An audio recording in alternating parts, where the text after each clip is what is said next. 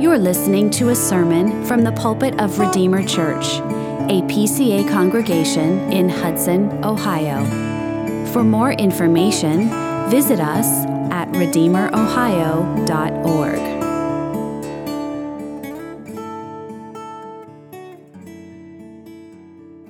Well, if you would turn with me in your Bibles to the book of Acts, and we're looking together at chapter 24.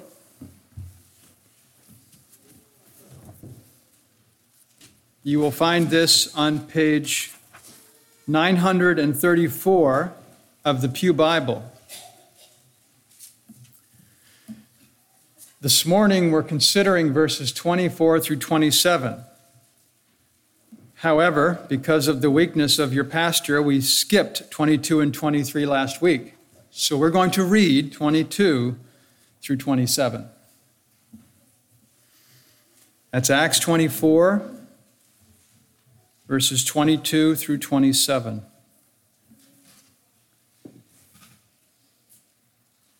Hear the word of God. But Felix, having a rather accurate knowledge of the way, put them off saying, When Lysias the tribune comes down, I will decide your case. Then he gave orders to the centurion that he should be kept in custody, but have some liberty, and that none of his friends should be prevented from attending to his needs. After some days, Felix came with his wife Drusilla, who was Jewish, and he sent for Paul and heard him speak about faith in Christ Jesus. And as he reasoned about righteousness and self control and the coming judgment, Felix was alarmed and said, Go away for the present. When I get an opportunity, I will summon you. At the same time, he hoped that money would be given him by Paul. So he sent for him often and conversed with him. When two years had elapsed, Felix was succeeded by Porcius Festus, and desiring to do the Jews a favor, Felix left Paul in prison.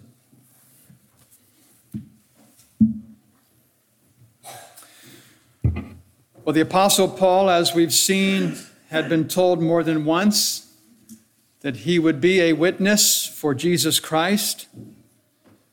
Before the great and the small alike, he would testify to the Lord. You remember on the road to Damascus how Jesus called him to be a chosen instrument. And thus, Paul had the privilege of carrying the name before Jews and Gentiles and councils and kings. Prior to standing before the governor Felix, he had been encouraged by the Lord. Back in verse 11, the Lord said to him, Take courage, for as you have testified to the facts about me in Jerusalem, so you must testify also in Rome. And as that plan developed, Paul soon found himself before the governor. It was one step closer to Rome and an opportunity to honor the name of Christ. And of course, the Apostle Paul had been widely known as the rising star of Judaism. But now, among the Jews, he was notorious as an apostate who converted to Christianity. And the abruptness of his conversion was as striking as his newfound allegiance, because the very faith that he had been trying to destroy was what he now defended. After hearing the rumors, Felix, you can imagine, had this infamous Christian in his custody. The governor was eager and ready to make the most of the opportunity. Somehow, Felix already had a rather accurate knowledge of the way. How accurate, how extensive was his knowledge, we are not told. But now he had access to one of the primary sources, to an apostle. So he and his wife Drusilla, who herself was a Jewess, listened to Paul preach. And this woman, history tells us, was Herod Agrippa's daughter, not quite 20 years old. She had been married to the king of Emesa, but she left him to marry Felix. She was Felix's third wife, who bore him a son named Agrippa. Tragically, this particular son ultimately died in the eruption of Mount Vesuvius. So Felix and Drusilla, very seasoned in sin, listened to Paul expound the Christian faith. It says he reasoned about righteousness and self control and the coming judgment. These were his themes. But of course, you and I both know that he went into far greater detail because, as Luke tells us, they heard him speak about faith in Christ Jesus. So, this was not some abstract theoretical lecture on religious topics. It was no doubt a pointed and practical exposition of the gospel. Surely, Paul was laying out some far reaching and ethical implications you can imagine. And Felix and Drusilla heard God's word explained and applied to their lives. I doubt they'd ever heard such practical, pointed, and personal application. And we should consider the three main themes that are contained in Luke's summary. Paul spoke, first of all, of righteousness or the standard of God's final reckoning. This must have included some degree of exposition of the moral law. Then he referred to self control. Felix and Drusilla were no paragons of self control, to be sure. How relevant this was to these two adulterers. Can you imagine the celebrity gossip that had been spreading through Palestine regarding their marriages? Just like the Inquirer, right? And then he stressed the coming judgment of all people, both great and small. And it's of this final judgment that the human conscience is equipped to emphasize. It's coming. And so it should be no surprise to you and I that Felix was alarmed. He was terrified. Visibly scared, violently shaken, he would listen to Paul no further. So he says, Go away for the present when I get an opportunity, I'll summon you. And isn't that typical and tragic?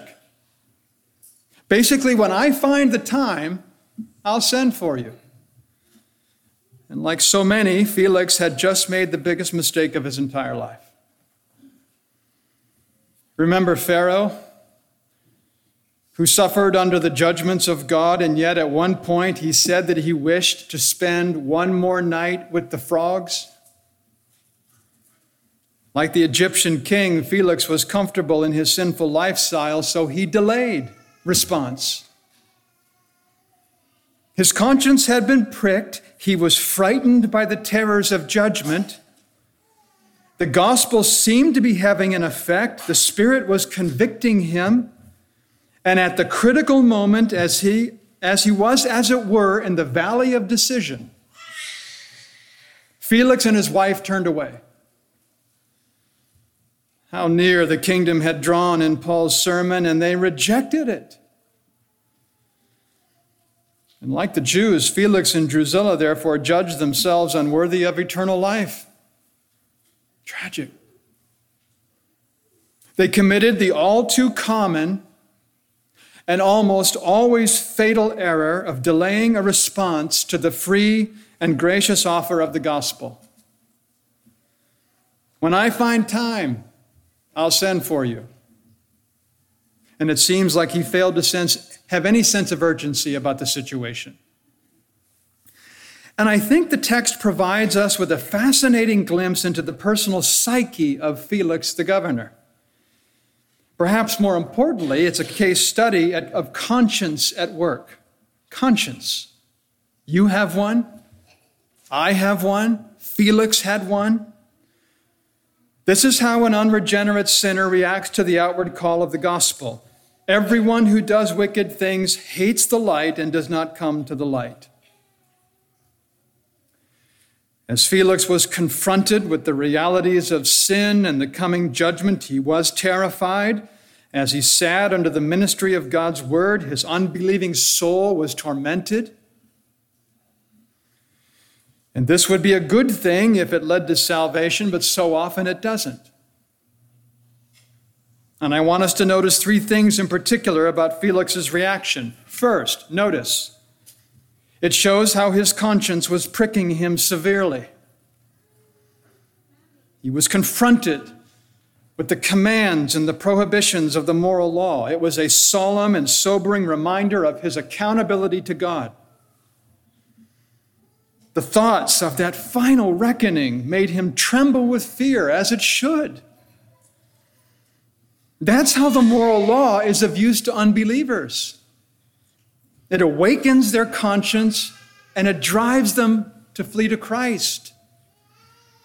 Or if they continue in sin, it leaves them inexcusable and under the curse. So his conscience was pricking, pricking him severely, but second, his greed was ruling him excessively. Notice what it says. He hoped that money would be given him by Paul. For some reason, he thought that Paul might give him a kickback. I don't know, perhaps he thought that Paul had some personal fortune. After all, being privately tutored by Gamaliel could not have been cheap. His family was in the upper crust. He comes from a wealthy family. Whatever the reason, though, Felix believed that Paul was in a position to pay him handsomely, so his greed was ruling him. And then, third, it shows that his political ambition was driving him steadily. He wanted to advance. And any kind of promotion meant that he had to maintain the peace. So he had to keep these zealous Jews under control. And yet, to police their every movement would be costly and time consuming, so giving them a bone, he kept Paul in prison. His conscience was pricking him severely, his greed was ruling him excessively, his ambition was driving him steadily. We find the lust of the flesh and the lust of the eyes and the pride of life. And all three of these came into play as the offer of the gospel was tendered. Would he bend the knee to Christ or stiffen his neck against the Lord? Pilate's conscience was pricked, as we said, but that alone is never a sure sign of salvation. Never. I've known people, and perhaps you have too, who've experienced deep conviction, and they've never come to the Lord. There are what theologians call the common operations of the Spirit. Common operations of the Spirit. These are things that the Spirit does in both believers and unbelievers alike. For example, we're told that He convicts the world of sin and righteousness and judgment. Sound familiar? This kind of conviction is something that every human being can sense. Felix was convicted, he was stirred, he was awakened by the fearful expectation of judgment. However, at the critical moment, he was unwilling to trust in Jesus Christ. He passed on salvation.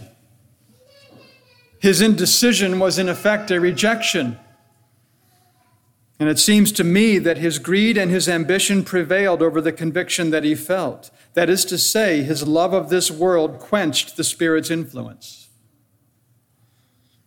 Not that anybody can thwart the Holy Spirit when he comes in power to save, but here Felix's worldliness was a barrier that he couldn't overcome. It kept him from making a decision. And I think it's a valuable lesson for all of us because when the Spirit moves, we're not to quench him. If he stirs your conscience, it's a very dangerous thing to resist his power. I like what Thomas Manton says in this regard.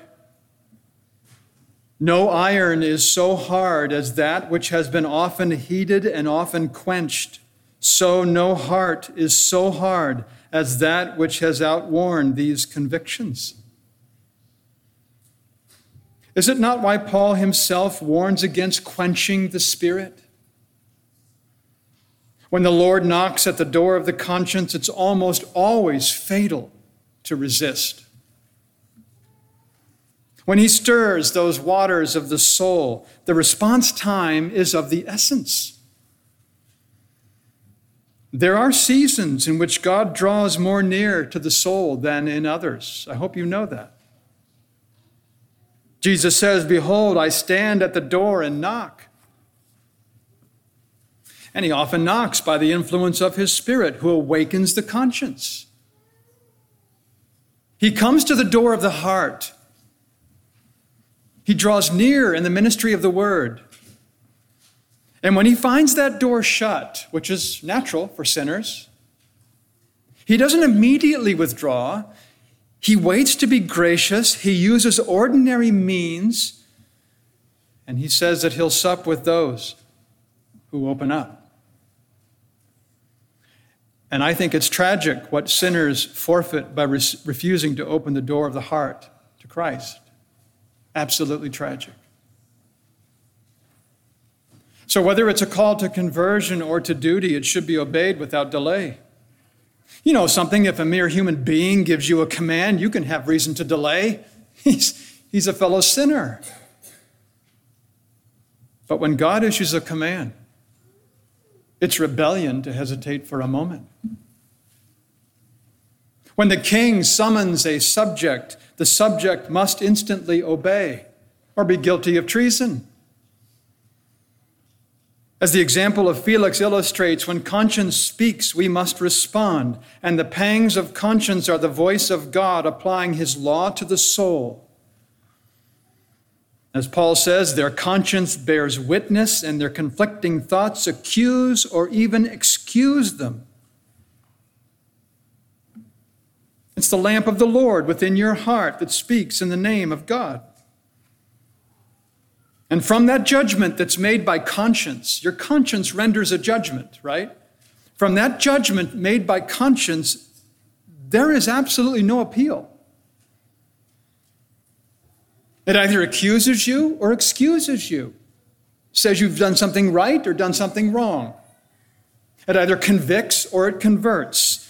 It is God's voice, and the sentence that your conscience passes will be confirmed, whether that be acquittal or condemnation.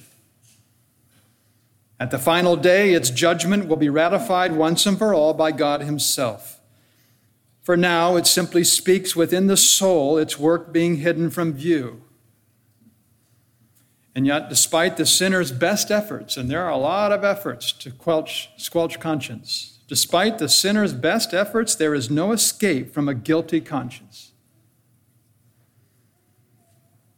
When its accusation stings, no one on earth can endure the torment of a guilty conscience. Consider Judas Iscariot, perhaps one of the best examples. After he betrayed the master, his conscience plagued him.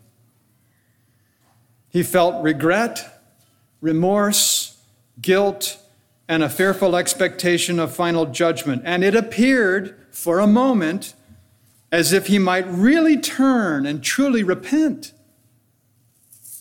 He tried to make restitution, do you remember, in bringing back the 30 pieces of silver? He even confessed, I've sinned by betraying innocent blood.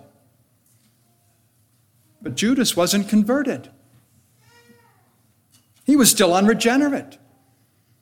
And he died in his sins. So burdened was his conscience that he ended up taking his own life.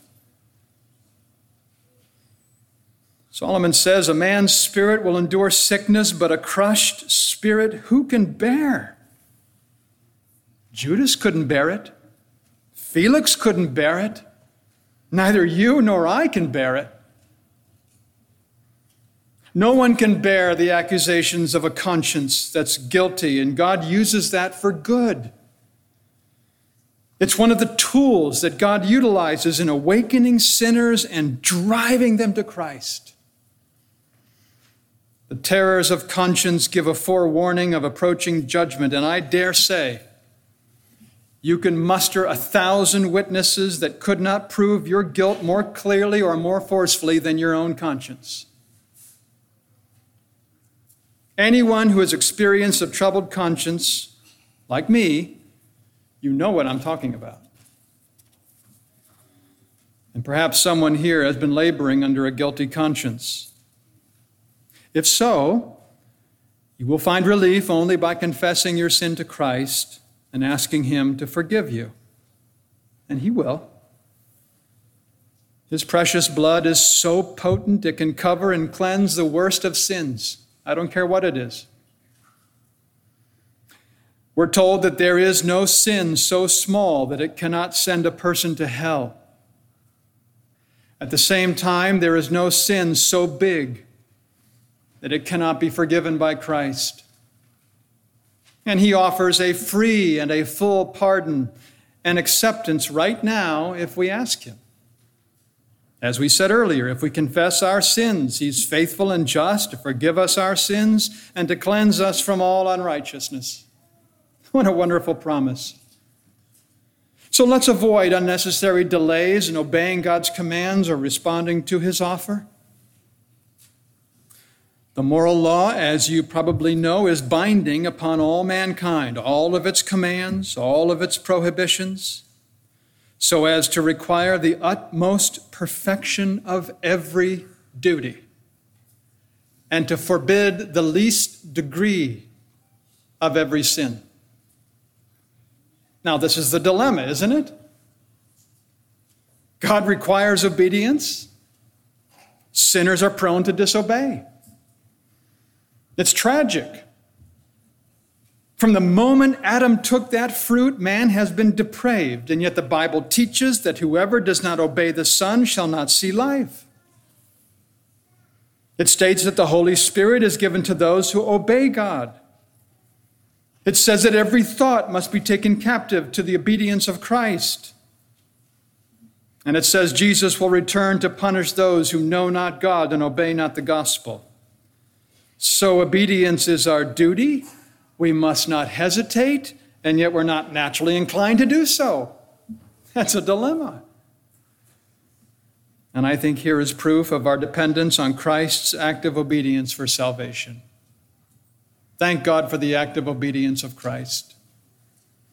He fulfilled all righteousness. He obeyed every command. He never crossed a prohibition. And for love of souls, God imputes his righteousness, his act of obedience to believers. And therefore, we're clothed with the righteousness of Christ. Is this not good reason to accept the terms of salvation when they're offered? We're told whoever believes in the Son has eternal life. They're the terms. Those are the terms. Whoever believes in the Son has eternal life. You know something? We don't know when the gospel offer will be withdrawn or the door of salvation closed. Apparently, Felix heard Paul many times after being convicted that first time. As far as we know, the Spirit never again convicted him. God gave him over to his desires. Time and again, Felix heard the word preached, and yet the Spirit withheld his influence. So, in his case, the season of grace passed. The door of salvation closed.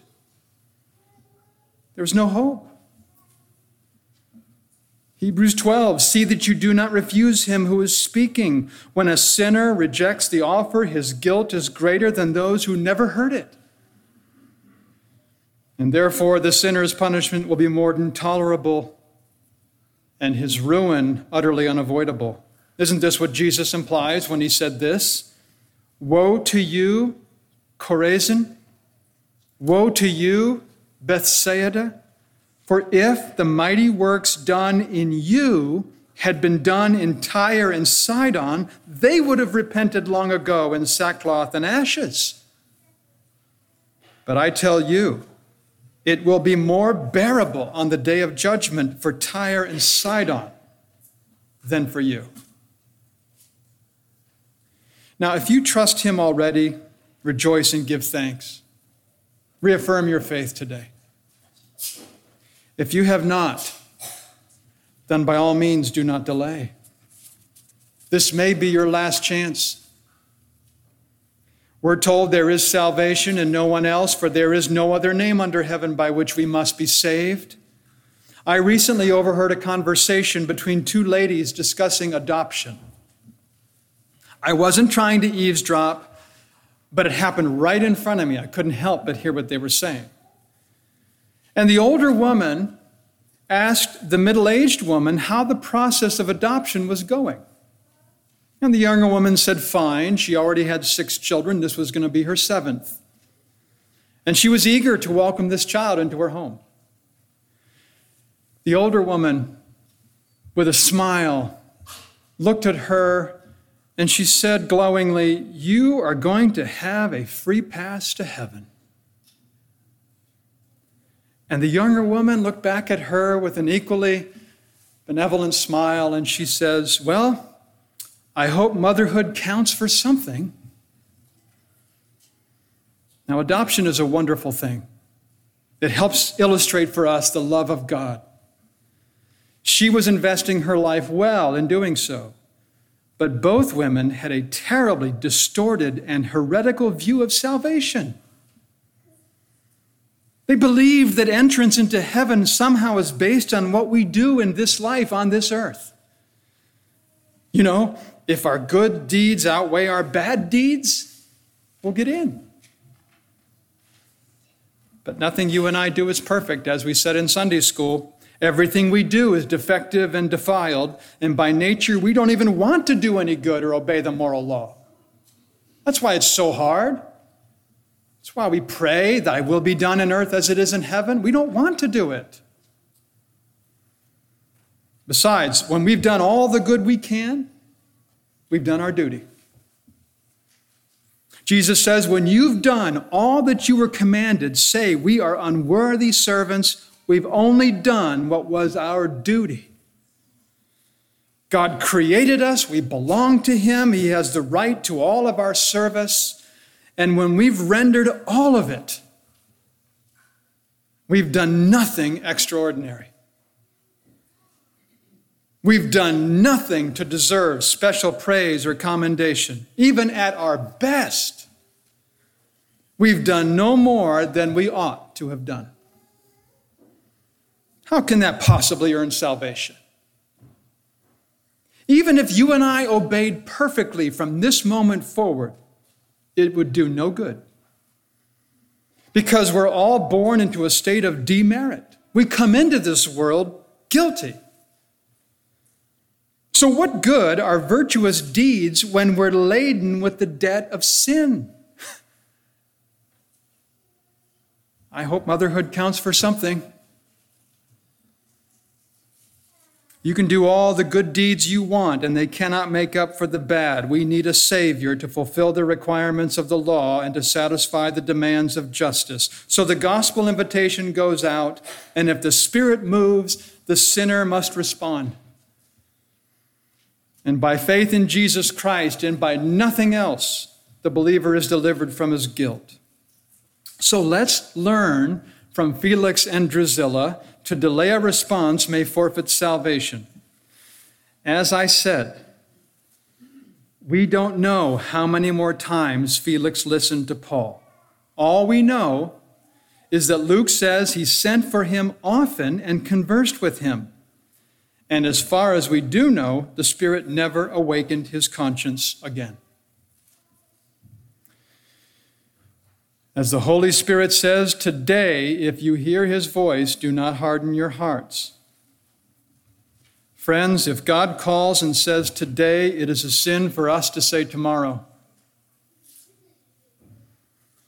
If God calls you to repentance today, it is a sin to spend one more night with the frogs.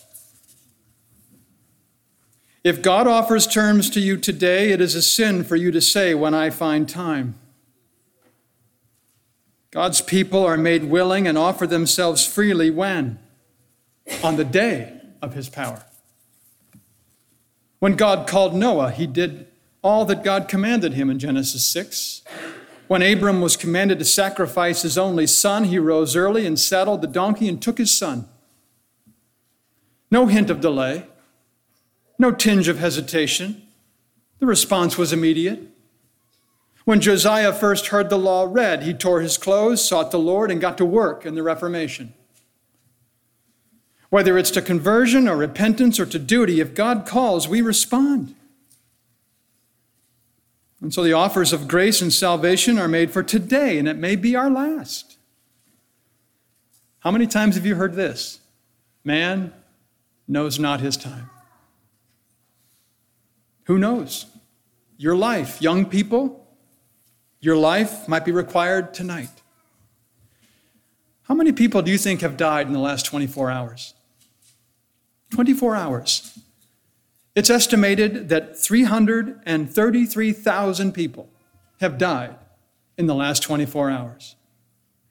That's 13,860 per hour. That's 231 people per minute. That's just about four souls a second. Souls cascading into eternity. And I'm convinced that there are many people in hell who perished because of delays. There's no good reason to delay. It only increases the difficulty of conversion because sin roots itself more deeply, bad habits are strengthened, and the heart is hardened. And when that happens, repentance becomes ever more difficult and painful. By contrast, a ready response brings salvation and in its wake, deep joy. Oh, the wonders of God's love in giving his Son to die for us on a cross. What inexpressible joy is produced within those who trust in him. Even if we're poor and unknown and deemed irrelevant by the world, there's glory in heaven. It's no trivial matter to be made heirs of God and fellow heirs with Christ. So let me ask you what worldly privilege or position would you not forfeit to inherit glory? We can despise the shame and we can endure the cross if glory is set before us. What did Paul say? I consider that the sufferings of this present time are not even worth comparing with the glory that's to be revealed to us. So I would conclude and say that there never was a person who responded to the gospel offer too soon, ever. There may have been many people who responded to the offer too late. You remember those foolish virgins who delayed getting the oil for their lamps? When finally they went, it was too late. The bridegroom came and they were shut out. Not so the wise virgins. They responded without delay and they joined the great wedding feast. You know, studies have shown that most converts, now these are human psychological studies, I have to be honest, but studies have shown that most converts are made early in life by the age of 18, while a relatively small remnant are made converts later in life. By the age of 18, When the heart is stirred and the conscience is convicted, don't quench it. Respond. Don't say, like Felix, when I find the time, for the time may never come. May God enable all of us to respond without delay and with sincere hearts. Amen. Let's pray together. Heavenly Father, we are sobered by the example of Felix and his wife. We understand that by nature we are just like them, prone to disobey and to delay. And yet, for reasons known only to you, you have called us. You've given us exposure to the terms of salvation. And in so many cases here, you've enabled us to embrace them. We thank you for that and praise you for the Lord Jesus Christ. We pray these things in his name. Amen.